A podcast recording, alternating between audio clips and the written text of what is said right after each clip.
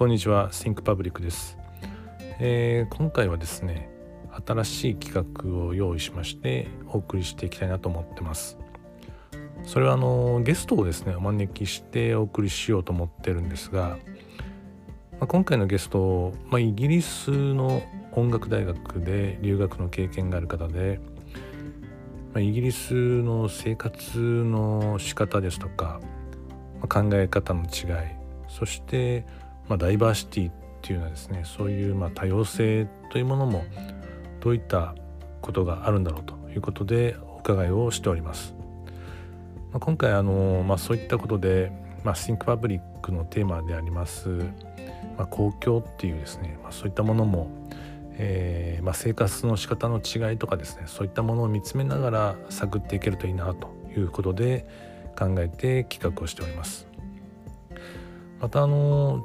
今回オンラインで収録してまして、まあ、ところどころちょっと、聞きにくいところもあるかもしれませんけどもよろしくお願いします。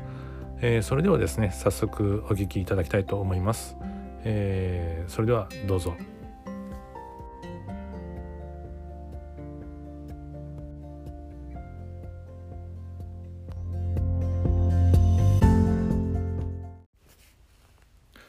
はい、えー、それではですね今日はコラボレーションということでお送りをしていきたいなと思ってます。まあ、以前あの私の知人をですね、えー、ゲストでお招きしてトークの方をさせていただいたんですけども、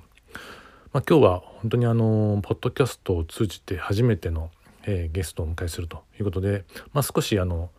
緊張もしてますけども楽しいトークができるといいなと思っていますでは、えー、早速ご紹介したいと思います、えー、ゆうすけさんです。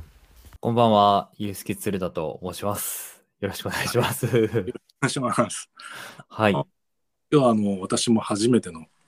えー、コラボレーションということで、まあ、ちょっとあの段取りとかですねいろいろ考えてはきてるんですけども、はい、えー、ちょっと不手際とかあったらすいませんよろしくお願いします。いえよろしくお願いいたします。えー、ちょっと簡単にじゃあ私からですねゆうすけさんとの出会いを紹介して、えー、ゆうすけさんの自己紹介というかですね入っていこうかなと思うんですけども、えーまあ、ゆうすけさんとの出会いはですねゆうすけさんのえー、方からですね私の番組にメッセージをいただいて、まあ、その感想みたいなものをいただいてそこから、はい、うんまあ、軽い会話のキャッチボールみたいなのが始まったんですけども。でそこであの、まあ、私がですねあの「ここがたまらんラジオ」をお聞きして、はい、まあ、ゆうすけさんのトーク非常に、えー、あの情熱的で軽快なトークにすごくありがとう受けて、はい、あの今回お呼びしたんですけども、ぜひですね、ちょっとユうスケさんの自己紹介というか、プロフィール、簡単にちょっとご説明をいただきたいが。はい。えっ、ー、とですね、あのー、僕もたくさんと同じく、えー、ポッドキャスターでして、えっ、と、この曲のここはたまらんラジオという、まあ、音楽を紹介する番組と、あとは港町レディオという、まあ、地元の横浜ネタを友人とお酒片手に語るという番組の2つの番組をやっています。で、大学時代にあの5年ほどイギリスに留学をしておりまして、でそこであのロンドンにある音楽大学で音の編集とかレコーディングとかを専攻して学んでいまして、大体2008年から2013年ぐらいの間ですね。で、まあ昔あのロンドンで生活していたということで、今回あのたくさんにお呼びいただきましてですね、あのよろしくお願いいたします。初めてあの他の番組に出させていただくので緊張しておりますが、どうぞよろしくお願いします。はいどうぞよろしくお願いします、えー、お声掛けしてもですね、えー、一発でいいお返事をいただきましてとってもありがたいなというふうに思って今日お迎えをさせていただいてます、えー、それでは、えー、早速ですね質問の方に行きたいと思うんですけども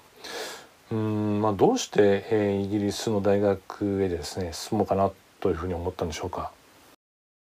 あ、まあ、そうですね。それは 一重にあの、あんまりかっこいい話じゃないんですが、まあ、たまたまうちあの、僕の父が イギリスに住んでたので、まあ、行き先としてはとか、まあ、向こうの生活とかも、特になんか、困ったりすることもなく、で、あとあの、昔ですね、小学生の時にも、あの、イギリスに住んでおりましてですね、これも父の仕事の都合であの住んでたんですが、まあ、なので非常にこう自分にとってはお馴染みのある国とか、場所でしたので、全然抵抗なく、あもう一度住もうかみたいな感覚で行きましたね。はい。あ、じゃあ、なんだろう。もっと親近感があったみたいな感じですね。そうするとね。あ、そうなんです。うんロンドンにも前、4年ぐらいですかね、小学生の時に住んでおりましたので。おーなるほど。あちょっと話は脱線するんですけど、まあ、僕も一度ロンドンにあの旅行で行ったことあるんですけども、はい。その時にあの、なんだろうな、市内の歩いてる時に小学生の一行というか、うん集団というか、友え達でー、見かけたんですけども、はい。なんだろうな、小学生なのに、ブレザーっぽい学生服っていうかなんか着て、なんかあのうん。マフ,、マフラーっていうんですかね、そのなんか、黄色とえんじのなんかスクールカラーのなんかマフラーみたいなの巻いてる、小学生っぽい感じに見えたんだけど、へえ。なんか、もしかしたら、あの、こう、いい、いい、いい学校といいますか、あの 私立のいいいいとこの学校の子たちなのかもしれませんね。そういう、ちゃんと制服があったりとかするのは。法律の人はもう、なんていうの、普段着っていうか、制服とかなく、自由な、ああ、そうですね。あの、あ、そうなんですよ。実は僕が小学生の時にロンドンに行った時は、あの、ロンドン日本人学校という、ああ、なるほど。それこそ駐在員の家族の子供たちが通うような学校に通っておりまして、うんうんうん、それでもそこそこ規模があってですね、あの、一学年、なんか一クラス2、30人が3クラスぐらいあったので、まあ、本当日本の小学校と変わらないぐらいの規模のですね、あの大きな日本人学校があったんですよ。今はだいぶ多分日本人の人口がロンドンで減ってるんじゃないかなと思うので、規模も少なくなっあのているとは思うんですけど、なるほど。じゃあ、はい。まあ、日本人ばかりの学校っていうことなんですかね。あ、そうなんです。ですから、あの、僕が通っていた学校は制服とかはなかったですね、本当に。制服の。はい。いや、でもあれですね、そうすると、一応まあ、授業も日本語で当然多分聞こえ、そうなんです。そこはすごくね、あの、やりやすいというか、そうですね。それに加えて、まあ、あの英会話の授業が、あのまあ、今でこそ多分普通にあるのかと思うんですけど、昔小学校のこう科目に英会英会話ってあまりなかったと思うんですが、それがまあ普通に1日1時間とかあったりするっていうような感じですかね。ああ、なるほど。じゃあ、うーん、英語も学びつつ、まあ、そうですね。で授業も受けれるという環境ってことですね。はい。ああ、いいですね。うーん、そうか。じゃあ、そういう経験があって、まあ、大学も、じゃあ、ロンドンっていうか、イギリスでっていうことで、はいまあ、実際、その、なんていうんですかね、まあ、大学生活を送る中で、まあ、今度はもう現地の大学生として通われたと思うんですけども、はい。なんて言うんだろう。まあ、その、ライフスタイルっていうかもですね、いろんな、まあ、国籍の人がえけども、まあ、そういうなんか日本と違う環境っていうかそのー、はい。外国の方々と暮らしてるとやっぱり違うなっていう印象やっうんぱりありますかね。そうですね。まあ、あの、本当に、あの、僕はあの、地元が横浜なんですが、中学高校とか東京のところにいたので、まあ、東京とか横浜あたりで育ってはきたんですが、うん東京と比べると、まあやっぱりその人種、国籍の多さでしたりとか、うんあとはあの、まあ、今でこそ、こう日本でも多いですが、その、いわゆる LGBTQ みたいな、うんあのだを、まあ、受け入れるっていうような観点では、まあ、圧倒的にロンドンの方が国際都市というやっぱ印象がすごく強かったですね。うんなんでしょうやっぱり英英語がまあ基本だとは思うんですけどはい。なんなんて言うんだろうなあの他の国の、公用語ってうんあの雇用はまあ英語だけなんですかね。あそうですね。あの基本的に中に住んでる人は皆さんあの英語で会話をしますが、うんまあ、とはいえ、本当に人種の多さ、あのヨーロッパ中から、えー、とロンドンにも来ますし、うんもちろんそのアジアの方、インドでしたり、中国、韓国とか、まあ、日本からも多いし、じゃあまあ、なんて言うんだろう。英語はその、まあ、言語として中心だけどもはい。考え方みたいなのはねいろんな国の人の考え方で多分違うと思うんですが、ああ、本当にその通りですね。うんうん、なんかそのなんていうんですかね。やっぱ日本の暮らしをしてるとまあいわゆる空気を読むとか、はいはいはいはい。まあ、全体的にまあそういう調和が前提になった会話とかっていうのもある、ええ。どうでしょうね。その多国籍の方で暮らしてる中での会話はい。とか、その意見の話し合いみたいなのって、はい。ああ、でもそうですね。あの、まさにそのあたりなんですが、もう、あの、イギリスにいたのは10年以上前にはなるんですが、まあ、今思うと、あ僕が強く影響を受けたなと思うのは、やっぱりこう、こう生き方みたいのに多様性がすごいあるというか、まあ、生き方が多様的であることが、非常にこう、つ強く影響を受けたなと思ってまして、うんうんあの、大学もですね、まあ、もちろん同世代とかもいるんですが、やっぱ年齢の幅も広くて、あのうん。10歳とか20歳上の人とかもいたりとかして、うん。で、やっぱ大学に通うっていうのも、あの、まあ、日本とかだと、やっぱまあ、学生が終わって、就職にするにあたっての、まあ、その期間みたいなことが多いかとは思うんですが、あの本当に仕事を、社会人されて、仕事一旦辞めて、なんか新しいことを学びたいから留学できたとか、まあなんか母国で英語が喋れると結構仕事ができて、リッチになりたいから来たみたいな。とかもいたりとか、まあ、あとはその大学以外のところでも、あの、まあ、なんか例えば、そうですね、あった方だと、あの、これ旅行とか旅することが自分の人生の生きがいで、だからその、その町でバイトして、そう、お金が貯まったら次の町へ行くみたいなことをずっと繰り返している 人とかいて、なんかその、に日本人的な感覚からすると、そんななんか生き方していいのみたいな。やっぱすごい、結構こうカルチャーショックというか、思ってたことはありますね。なるほど。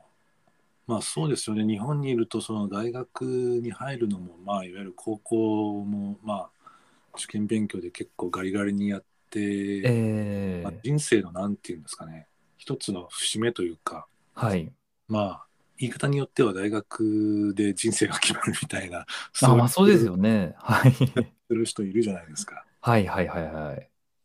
でもなんか今の話聞くと、なんかもっと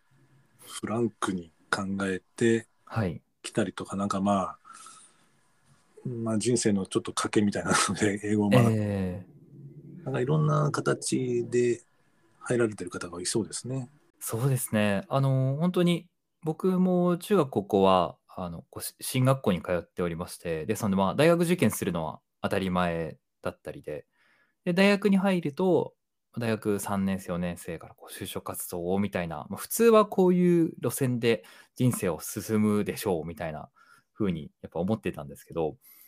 でも、そうですね、ロンドンで、まあなんかいいいろんなこう多国籍の人とか年代が違う人と話してて、なんかこう、普通こういう路線でしょうみたいなものがないので、なんか、そうですね、まあ、今をどうこう充実するかとか、まあ、今何がしたいかみたいなことを重視して、まあこう生きているっていうような人がお多いかなというようなふうに、い今振り返ると 思いますね。なんかあの、まあ、決してこう将来のことは何も 考えてないというようなわけではないとは思うんですけど、なるほど、なるほど。なんかその、なんていうのかな、大学で、まあ、なんていうの、就職先が決まって、なんかそれで就職先が決まることで、まあ、人生もある程度決まってくるみたいな考え方ではなくて、はい。の時の、まあ、今はこういう気持ちだからこの大学に入ったとうんか、そういう、なんていうんですかね、就職先と別に直結してないとか、そういう感じなんですよね、きっとね。そうですね、そうですね。うん。あ、の、普通こういう感じで進むよねがやっぱないので、うんうん、自分のその、自分はこういうことしたいんだみたいなのが、よりこう、求められるというか、重視されて、そういう意味でなんか、個人個人の生き方の自由度っていうのはすごい高いし、受け入れや、受け入れられやすいのではないかなと感じますね。いやなんかすごくまあ改めて今の話聞くとなんかすごくなんていうんですかね大学っていうところのなんか幅幅入る理由の幅が広いなっていうか、えそんな感じがします。なんか最初にちらっとお聞きしたみたいに、なんか年齢もまちまちっていう感じだったんですけど、ー、はい。一回就職して、あやっぱりちょっともう一回勉強しようみたいなので、勉なんだろう30歳ぐらいで入り直すとか、そんな感じの人もいるんですかね。あ、そうですね。あのー同じクラスでよく仲良かった、なんか、あの、イタリア人の人が、ああの、マルコっていう、あの、友人がいたんですけど、あマルコは、は僕の当時10個、十数個上ぐらいで、イタリアでこう仕事をして、で、ちょっとこう、ふと思って英語とか学んだり、なんか、な何らかの学問を取りたいな、みたいな風で、まあ、イギリスにやってきたっていう。あの、やっぱり、特にヨーロッパの中の人たちは、あの、イギリスも EU、これあの離脱しちゃいましたけど、当時はまだ EU だったので、こう行き来がしやすかったんですよね。あの留学とか、すごい結構気軽にできる環境だったというか。まあ、なので、ちょっとフラッとロンドンやってきましたみたいな風なヨーロッパの人とかっていうのはお多かった印象がありますね。ああ、じゃあそうすると、なんていうのかな、やっぱり日本は大学出ると、まあその、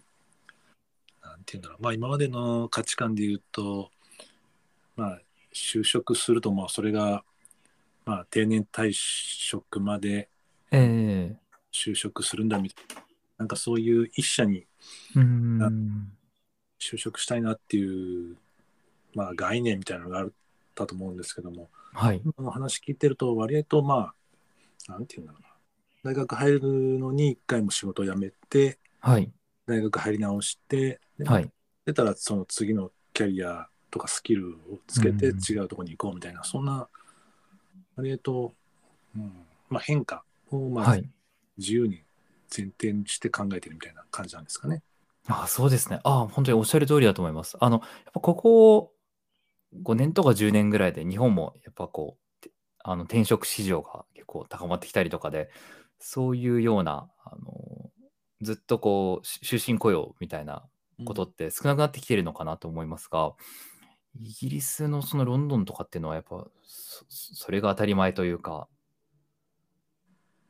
とというようなやっぱ印象ありましたね。うーん。じゃあ、なんて言うんだろうな。やっぱり、まあ、うん、選択の幅がうーん。感じですね。なんかね。そうですね。で、まあやっぱりあと、そそういう選択の幅広いとか生き方を受けられるっていうのは、普通こうでしょうっていうのがないから、なんか日本だと、その、さっきさっきお話ししたような、なんか、旅が人生だから、うんうん。その街で あのなんかお金貯めて次行ってるんですとかいう例えばそういうその生き方を繰り返してるまあ30代とか40代ぐらいの人がいたらこの人将来大丈夫なのとかって結構こう言われちゃいそうなあの空気ってあると思うんですけど、そういうのはあんまりなあそうなんだみたいな。んどうしてそういうことをやろうと思ったのとかうん。なんか、その旅の話は、が楽しかったりみたいな、なんか、そそういう受け入れられ方をすするっていう、あのう、ん違いがあるああるかなと思いますね。なんかでも今の話を聞いてるとなんか、うん、なんかその、まあ、イギリスだけじゃなくてそういう、まあ、ヨーロッパ全体的なのかもしれないんですけどそういう、まあ、何歳になったら何何をやってとかえこの年齢になったら結婚してこの年、えはい、まあ、子供を持ってはい、マイホームを持ってみたいな、まあ、そういう人生計画のなんていうんですかモデルケースみたいなのが、まあ、日本だと今までは結構あったりもしたんだけど、はい、まあ、そうなってくるとまあ30で大学に入り直すっていうのは多うん。分その時点でちょっとできづらいというか、そうですよね。マイホームをもう持たなきゃいけないのになんだろう、ええ一回大学入るのかみたいな風に多分なってしまうと思うんですよね。そうですよね。なのでなんかそういういやいやなんかその人なりのなんかそのライフプランもできるしうーん、見上げ方もできるしうん、うん、うん。なんかその何歳になったらこれぐらいのまあなんていうんですかね会社の中で言えばポジションっていうんですかねうんうんうんの、なんだろう、前提で考えるとなるとみたいな、なんかそういうのがなさそうですごくいいなというか、うん、そうですね。なんで、あの、やっぱり僕もそのやっぱ影響を受けてるのか、あの、やっぱ今自分はどういう環境でこう生活したいんだろうとか、今は結構幸せなのかみたいなのを結構よく考えると言いますか、うんそれを重視するう思考はあるかなって。なるほど、なるほど。ああ、なんか面白いですね。なんかその、まあ、この間、あの、ちょっと別別のポッドキャストというかですね、あの、はい。国代さんがやってるはい。ポッドキャストで、あの、は働くことの人類学だったかな。はいはいはいはい。そういう、えー番組があったんですけども、はいであのいろいろ人文化人類学者の方々がいろいろゲストで来られて、えー話されてて確かあの小川さやかさんっていう、えーうんうん大学の教授をやられてる方がアフリカの、あのお話をされてたんですけどもはい。なんかそのアフリカの働き方で常にそういうなんだろうな一つのことをうん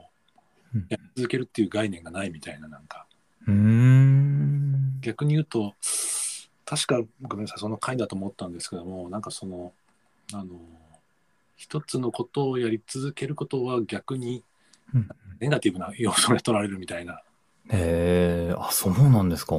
興味深いですね。なんかお前は一つのことしかできないんだろうみたいななんかそういう言われ方をするというかですね。はで、なんだろうな、もっと言うと、例えばパラレルワークとか、あ。はい。まあ、今ね、あの副業なんていうのもブームになっていろいろ、あ、そうですよね。のあの仕事の仕方とかもあると思うんですけども、えなんかその、逆に言うと、そのアフリカのそのお話を聞いたときは、なんかその、もう掛け持ちをしたりとか、えうんうん。なんだろうな、その、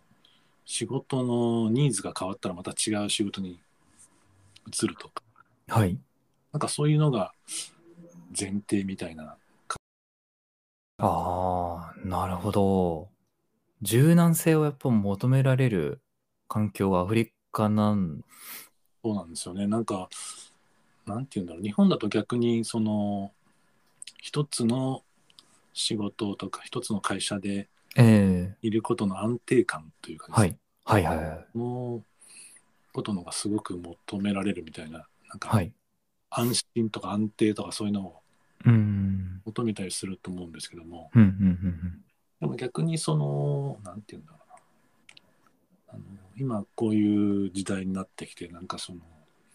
身動きが取れないことの方がすごくリスクがあるというか、うん。なんかそんなような時代になってきたなってすごく自分では思って、はいはいはい。そうですよね。なんかそのアフリカの話を聞いた時も、なんて言うんだろうな。なんか今までのその自分の価値観みたいなものがはい。変わったというか、うんうんうんなんか何何が安定なのかなとか、何がそういう、なんていうんですかね、リスクなのかなって考えたときに、うんうん。その、なんていうんですかね、一つの道で行くっていうことが自体が逆にリスクなのかなっていうのもちょっと思い始めたというか。なるほどなるほど。うん、ああ、でもそれは確かにおっしゃる通りだと思います。あの、これからなくなる職業の予測とかみたいな、あの、本とか特徴で、あの、えー特集とかであったりすると思うんですけど、確かにその職とかをずっとやったりし続けてると、本当になんかお仕事なくなっちゃったりする可能性はあるので、まあ、それに備えていくつか自分でもこうできることを増やしておくっていうのはうん。大事だと思いますし、まあ、ただ一方でなんかその何かの道のプロフェッショナルみたいなところは個人的にはすごい好きです。うんうん。そうですよね。その、えだろう。うん、あのー極めるみたいなね、そういうところですよね。なんかね、そうですね。そうです。まあ確かにそれがなんか IT の進歩で全くそのこうあの極めてもこういらない風に なってしまったらまあそれはそれであの他のあのスキでもね、なんかそういう、まあちょっと今、働き方まで行ってしまったんですけど、なんかその、でも考え方がそういう、うん、こうでないといけないっていうのではない、はい。捉え方ってすごくいいなと思ったので、はい。いや、本当にそれはそうですね。影響を受けてるし、あ、そういう環境に身を置いててよかったなと感じますね。特にここ近年、その日本でも多様性とか LGBTQ とかっていうのが、うんあのムムーブメントとしてこう来てるっていうところにおいては、うんうんうん、なるほど。なんかそのね、今お話聞いてて、そういう大学の考え方とか、まあ、はい入ってこられる方のスタイルみたいなのがすごく分かったのと、はい。なんかまた何ですかね、その例えば議論の仕方みたいなところでの、ん。なんていうんですかね、まあ、日本だとそういう全ちょっと予定調和というか、なんかその、はい。はい。なんかその、なんていうんですかね、空気を読むみたいな中ではい。会話を、まあ、会議とかそういう話し合いとかやってかケース、え